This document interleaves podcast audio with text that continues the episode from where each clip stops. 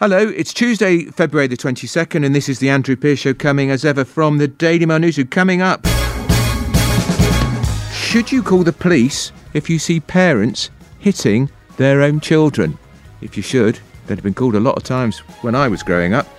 I'm talking to the chairman of the Strategic Review of Policing in England and Wales, which shows how the police, frankly, are years out of date in the way they're approaching crime. And as 24 of our leading universities build up a cash mountain of 2.2 billion pounds during the 2 years of the pandemic, I'm talking to a leading academic who says, "Oi, give some of that money back to the students who've had to be taught online." But first, after Putin sent in so-called peacekeeping troops into two parts of the Ukraine, I'm talking to a leading MP from the Ukraine who tells us what Boris Johnson can do. So good so far, he says, but there's a lot more Britain can do to try to repel Putin's troops.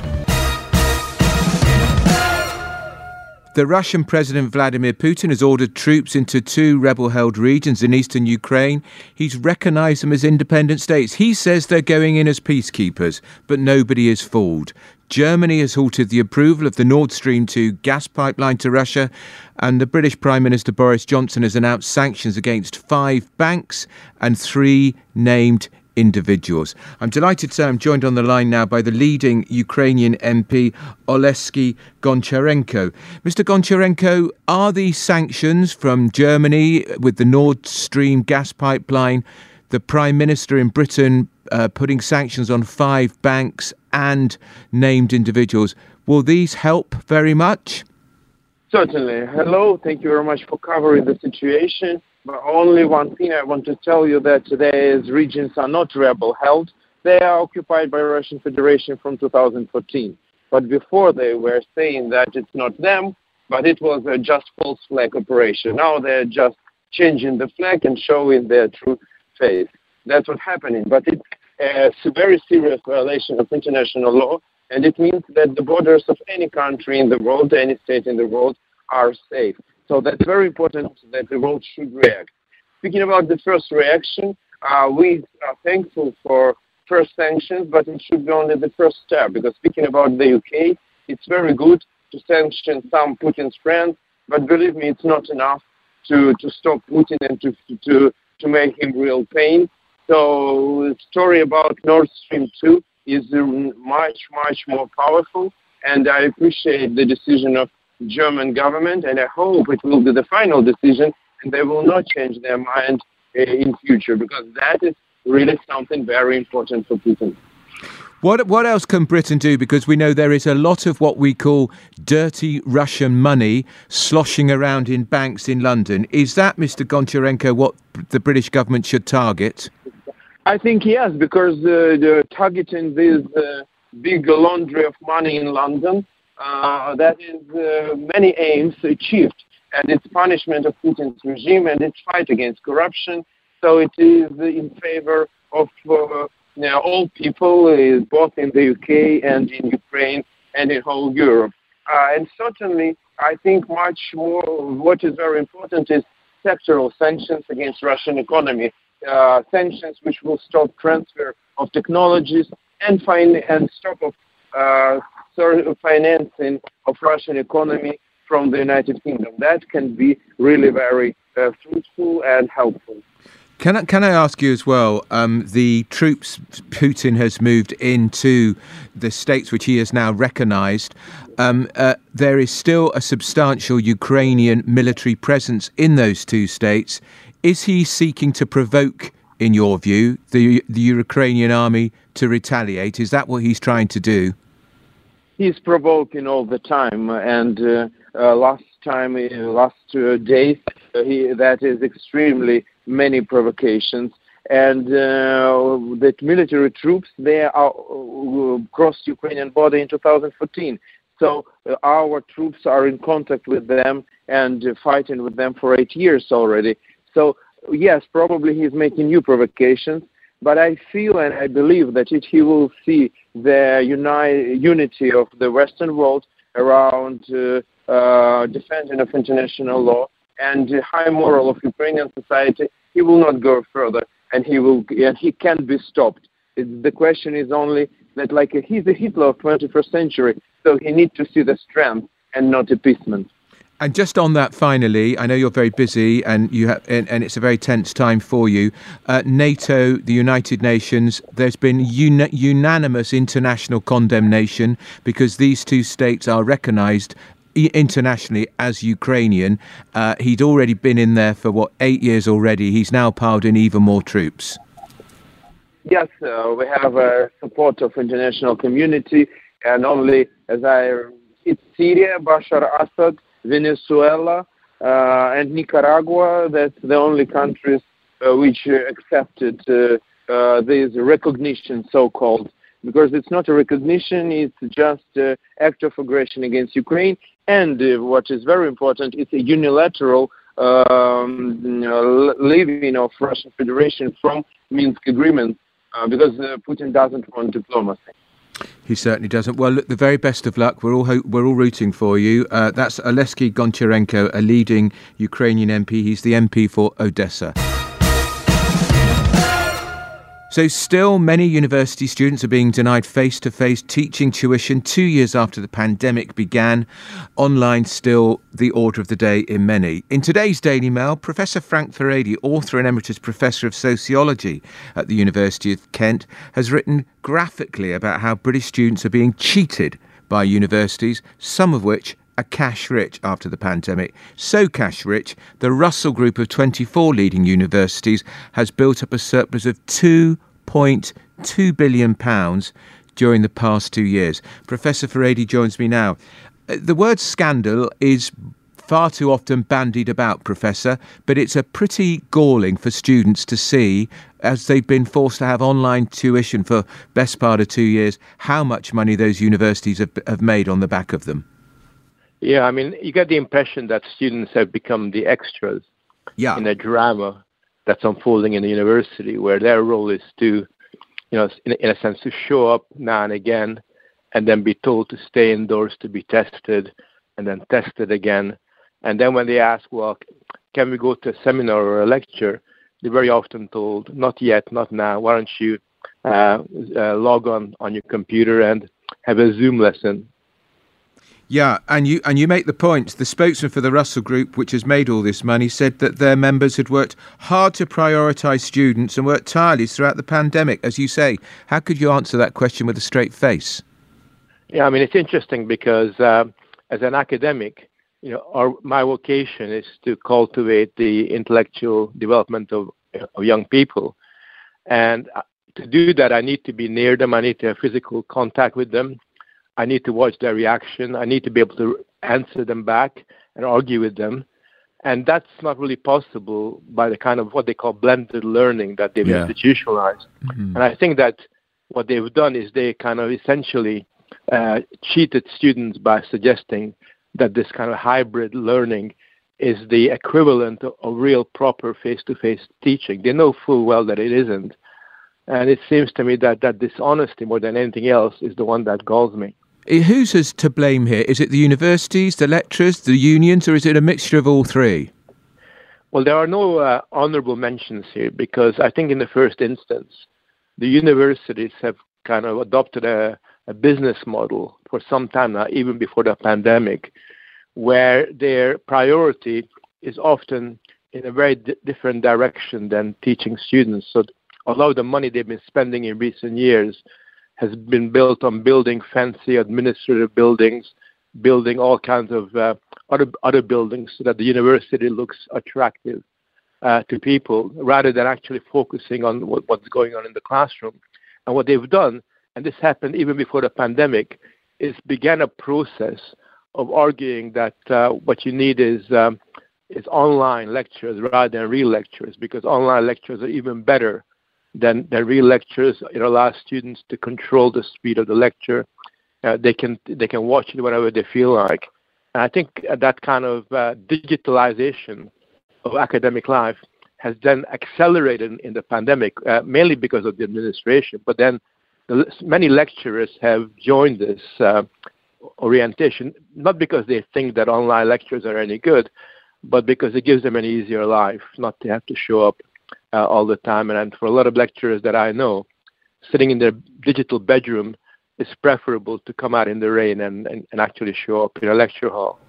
You you make the point universities aren't profit making bodies. So what on earth? How on earth? And what are they going to do with 2.2 billion pounds, which is a king's ransom by any stretch of the imagination? You make the point: shouldn't they be giving a big part of that back to the students? Well, they should give students a rebate. Of course, universities need to have reserves. Yeah. Uh, that's that's that's the norm, and they need money for infrastructure, various other investments. But they do need to think seriously about giving students a rebate because, you know, to all intents and purposes, students have been dispossessed of a very valuable experience. They haven't had value for money on any you know, on any account. And uh, what's most important, and, and this is why I think they should be compensated, is that when students leave the university, they would have lost a very precious experience that often provides a foundation for their future. And instead of having that dynamic uh, social and academic interaction, they've been isolated and, and forced to live, live, live a fragmented existence. Just finally, you end your article in the Mail today, Professor, pretty apocalyptic language. You say you can't conceive of a greater catastrophe education, lessons on the screen via the internet, they're passive, little conversation, little exchange of ideas that's always made university electrifying. You say universities now are like, the campuses are like ghost towns. If you don't fight, they could become the graveyards of education. You would wonder why people would even bother to go to university if it's going to carry on like this. Well, I hope that doesn't happen. I mean, I think it's very important uh, for for the nation to have dynamic universities with high academic standards. We need that kind of experience to, uh, in a sense, cultivate the ideals of intellectual independence, to cultivate uh, a kind of uh, intellectual uh, legacy for the rest of society, which at the moment isn't being done properly. And what I'm really concerned about is that if we have this uh, new model of education becoming the norm, and that's what a lot of universities want, then what, what will happen is that university be, will become a kind of institute of higher education or, or further education that is perhaps a, a, slightly more challenging version of, of doing your A levels, but is not really um, of, of, a standard that you associate with an academically sound elite institutions. And, and, and it seems to me that we have to really and a major rethink of what kind of system of higher education we want for British society. Uh, well, well said. It's a very powerful piece, and thank you for joining us. That's Frank Furedi. He's the uh, leading author and emeritus professor of sociology at the University of Kent. So, a strategic review into police in England and Wales has, has, shown that the police are, quote, stuck in the past, and it's led to a major crisis of confidence among the public. Sir Michael Barber, who is chairman of the review and was a chief advisor on delivery uh, under Tony Blair's government, is calling for fundamental reform of the way the police do their job. He says they're hampered by outdated technology, saying in the digital age it can feel like a context, contest between a Betamax police force and blockchain enabled criminals. Blockchain, of course, is the technology underpinning cryptocurrencies such as Bitcoin. So, Michael Barber joins me now. So, Michael, um, we've seen what's happened in the Metropolitan Police. That's the most the biggest, uh, most high profile police force in the country, Cressida Dick, uh, resigning because the mayor, effectively the police and crime commissioner, said he'd lost faith and confidence in her. But you're pretty much saying this is it's a pretty similar story as regards the public with policing throughout England and Wales. Yes, there are, there are big challenges, Andrew. Um, I, but before we go into that, I just want to say that there are many, many thousands of great hardworking, dedicated police officers doing sure. work, good work every day for all of us, and we, we just need to pay tribute to them. And yep. they find all this, the, the, loss of confidence in the policing, uh, as challenging as the rest of us. So I, I, just want to pay tribute to the many hardworking police officers around the country. But yes, there are there are big challenges. The Met is in the eye of the storm, uh, but some of these uh, cultural challenges and operational challenges uh, face policing right across the country. That's true. You talk about the National Police Computer. You say it's nearly 50 years old, an emblem of the past rather than a cutting edge tool of the present. How has it been allowed, uh, Sir Michael, to have um, been allowed to drift for so long when you see when we see how far technology is advancing everywhere else? Yes, I think I, I think um, successive governments. Um, so this is not a party political point at all. Uh, bear, bear, responsibility for that, and uh, police officers or police forces themselves, where they've looked. You know, there are 43 police forces in England and Wales. Uh, they've looked at different patterns of it, uh, but they they haven't really modernised the, the, the the technology. And that so when we talk about capacity in our review, which will be published in March, uh, we don't just mean the extra 20,000 police officers, though those will be welcome. We, talk, we, we, we also mean the modernisation of technology uh, because the criminal gangs are doing a great job of using modern technology and uh, the police need to be able to compete with them.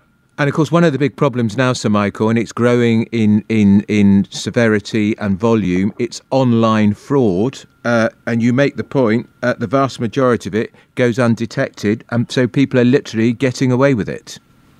Yes, I mean, 40% of all crime now in this country is online fraud. And that might seem like a, a victimless crime, but it's people losing their pensions, losing their savings. Uh, so it's a, it's a big problem. Um, and anybody can see that the traditional Bobby on the beat can't solve that problem. So we need to look at, at ways of getting at that problem uh, of, of, online fraud, both through the providers of the services, the financial services, the tech companies, uh, and through um, making sure there's the national capacity to challenge that kind of uh, crime because it can't be dealt with in a local police force when the criminal could be anywhere and the crime could be anywhere uh, because it's all done through technology. You, you, highlight also the shocking failure in getting rapes even to court. That the prosecution rate, the successful prosecution rate, is in single figures bad, bad on other sexual offences. And this is one of the areas where I know Cressida Dick was seen to have lost the confidence, particularly of women. She can't. It's a, it's a huge shift. Yeah. I mean, to, on the positive side, uh, before we come into the major problem, problem yeah. is that more cases are being reported, and that sure. is a good thing.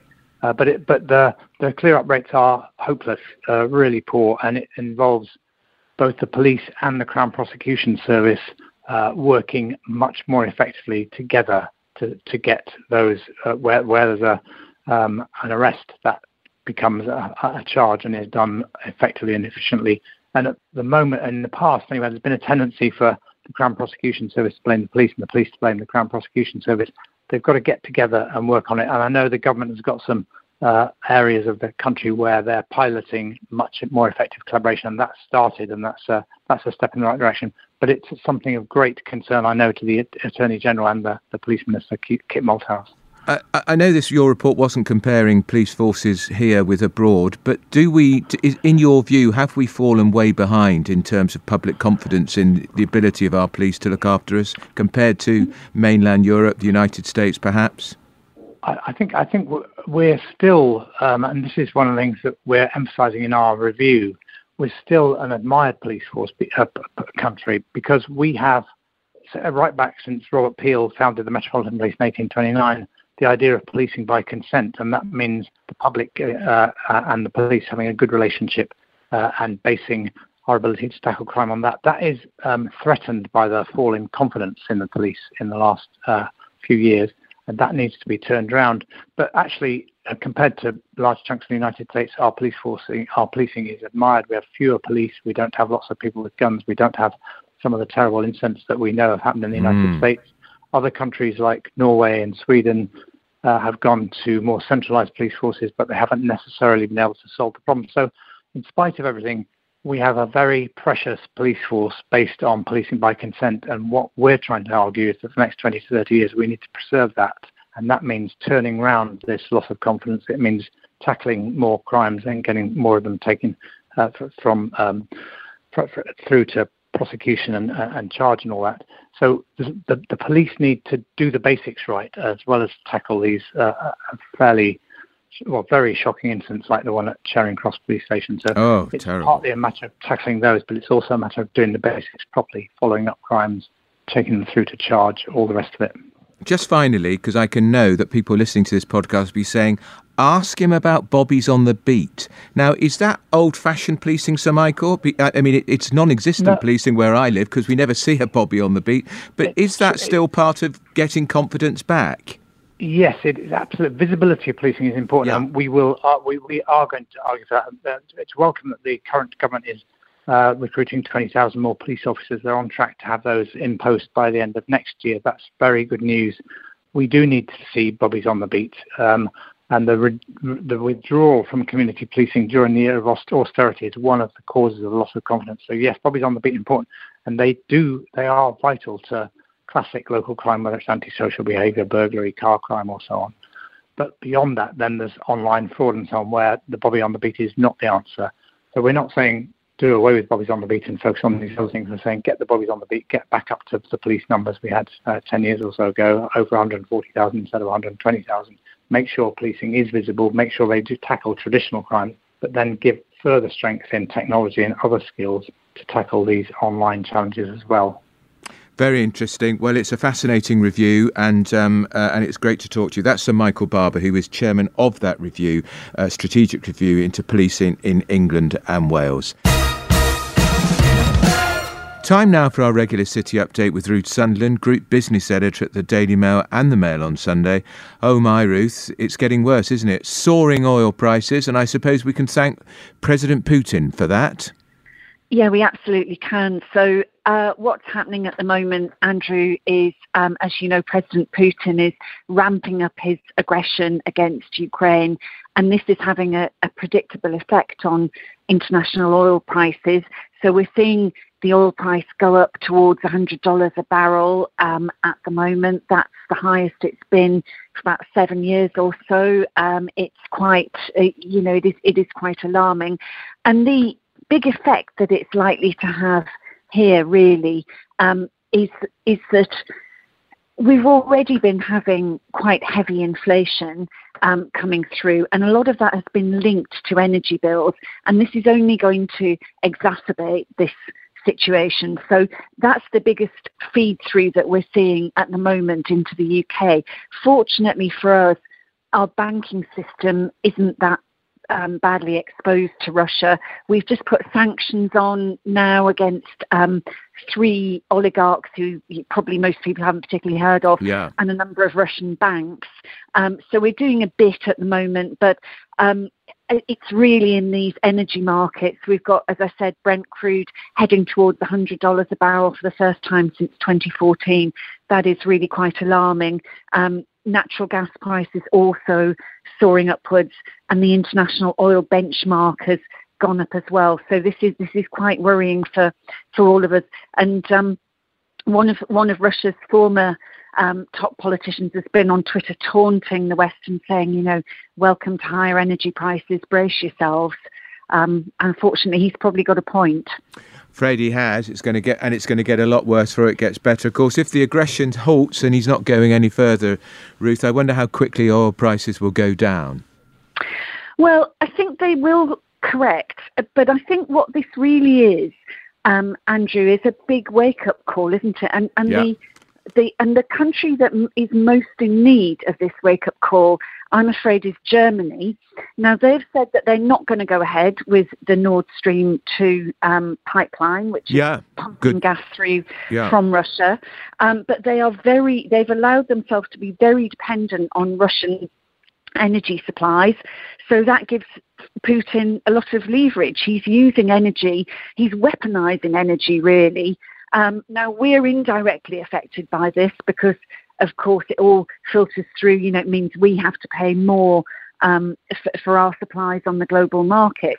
This is a real lesson that no country that can possibly help it should be making itself over dependent on despotic overseas regimes for their supplies of oil um, and their supplies of gas. You know, it, it's just not um, a very sustainable policy to pursue at all. Quite right, Ruth, too. That's Ruth Sunderland, who is Group Business Editor at the Daily Mail and Mail on Sunday. Thanks as ever for joining us. So, new guidance from the Welsh Government has confirmed that from later in March, parents could be charged with, get this, common assault and receive a criminal record if they physically punish their child. The guidance goes on to say the public should call the police or social services if they see or suspect a parent is smacking their child. The law will cover smacking, hitting, slapping, and shaking. Quotes anything where a child is punished using physical force. So, what should we make of this? Um, the campaign group Be Reasonable has warned this guidance from the Welsh Government could lead to parents receiving a criminal record. Kieran Kelly is a spokesman for Be Reasonable, and he joins me now. Kieran, I was just thinking um, when I was introducing this item, um, if this law was around from Wales when I was growing up, I think the police would have been at my door, front door about three times a week because I wasn't the, the best behaved child, and my mother clumped me all the time.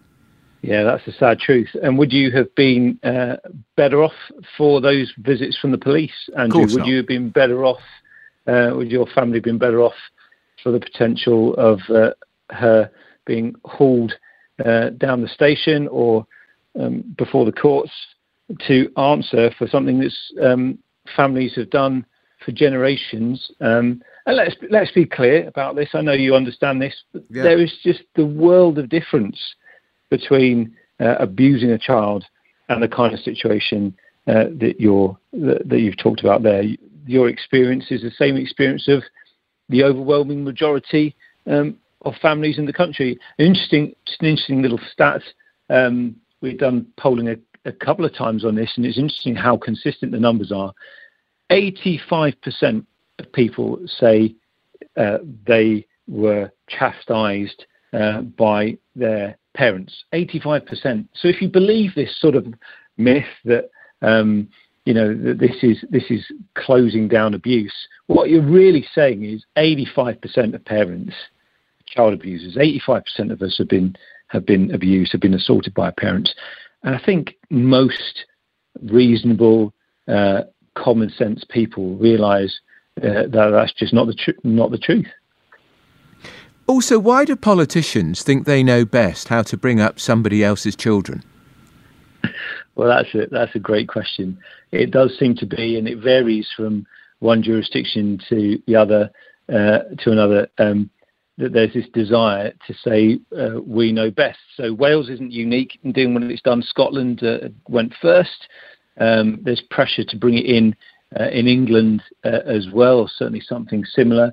Thankfully, um, uh, with um, the second chamber in England, there's been a lot of pushback already. There's some some great speeches from peers like uh, uh, Claire Fox uh, and others, just uh, making that, that point. What is it that, uh, or why is it that uh, government thinks that they can run families or lead families or give guidance to families better than parents? Parents have been doing it perfectly well uh, there's always going to be the odd example someone can point to where uh, things aren't as they should be. But for the overwhelming majority of families, they know what they're doing. They know where the lines are. They don't need to be told how to how to deal with their own children. And it's called a great thing called British common sense. I mean, I'm, I'm an advocate of, um, I'm glad the government's getting rid of these COVID regulations because I think we can use our common sense. We don't need to keep being told uh, what we should and shouldn't do. But I'm just trying to think about this also, Kieran, from the police point of view as if they don't have enough on their plate already without some meddling no- nosy Parker neighbour keep getting on the phone because it might happen uh, saying, I think she's hit the child again. Do they have a duty then to go and investigate? If they don't investigate, presumably there'd be a complaint. I mean, this could be a nightmare for the police whose resources are already badly stretched. Yeah, and it's not just the police, is it? Because no. you're talking about social workers yeah. as well who are g- going to be getting involved. They've got to make decisions uh, about potentially taking children away from their parents off off the back of this. But but this is going to become a criminal offence, Andrew. So you know what, what, are the police what are the police to do um, if, as uh, the Welsh government would have it, uh, a smack on the uh, back of the legs, a tap on the back of the hand, because that's what we're talking about. Um, if that is assault, then uh, of course the police are duty bound to to investigate. And now people will say, well, you know, discretion can be applied, and these things won't end up in the courts. Um, but should it ever get to that stage? I mean, the trauma of of having uh, the police come around your house um, and essentially accuse you of child abuse uh, would be more than uh, bad enough for most uh, families. And and we've got we've got to ask ourselves, with as you point out, with the police having so much to do and with social workers having so much to do already, and then you add on to that this pile of complaints or people saying that something has happened or perhaps something has happened, and they've got to wade through extra mountains of these things. What's the result going to be? We've got to we've got to appreciate that there's a very real risk that the genuine cases of abuse get missed, and and there's a certain inevitability uh, to that happening. You pile more and more work uh, on the, on these people, something's going to get missed, uh, and and um, that's something we've got to be we've got to be really worried about, and we are very worried about. Were you ever smacked as a child? I was, yeah, occasionally. Yeah. Um, uh, my uh, um, are you are you still sporting the social, Are you still sporting the terrible psychological bruises? Um, I'm, no, I'm not. No, um, my uh, my uh, late mother went to her grave knowing uh, how how um, what a good job she'd done as a parent. My father knows uh, what a good job he's done as a parent. They were they were they were disciplinarians, and if I uh, gave cheek or I stepped out of line, I could expect some of the time, not all the time, uh, to to get a smack. How much worse would it have been for me? I I just dread to think how much worse would it have been had the police been there carting me off um, because I'd had a smack on the back of the legs. I, I, just dread to think. I know. And what about your own children, Kieran? Do you ever do you ever give do you ever give them a smack on the back of the legs or on the hand? I, I, I have a daughter. Um, I don't now, um, but uh, it has been known. Um, right. But it went with an explanation. You yeah. see, this is why. I mean, uh, most of the time that explanation is simple enough to do. No, you don't step out into the road. Yeah. Uh, no, you do stay away from from the cooker. These are the real world, ordinary family situations that parents are dealing with every day, and now they face the prospect of police stepping in for doing what their parents have done and what their grandparents have done, what families have done for generations. It's just wrong. Well, good luck in fighting fighting the Welsh government. That's Kieran Kelly. He's spokesman for be Reasonable, the campaign group focused on stopping the smacking ban, on particularly stop making, stopping it becoming a criminal offence. That's all we've got time for today. For the latest from the Daily Mail, download the Mail Plus app. Every weekday at 5 pm, you can listen to me all over again. I'm Andrew Pierce. This is The Andrew Pierce Show. I'll be back tomorrow. Have yourselves a great evening and good night.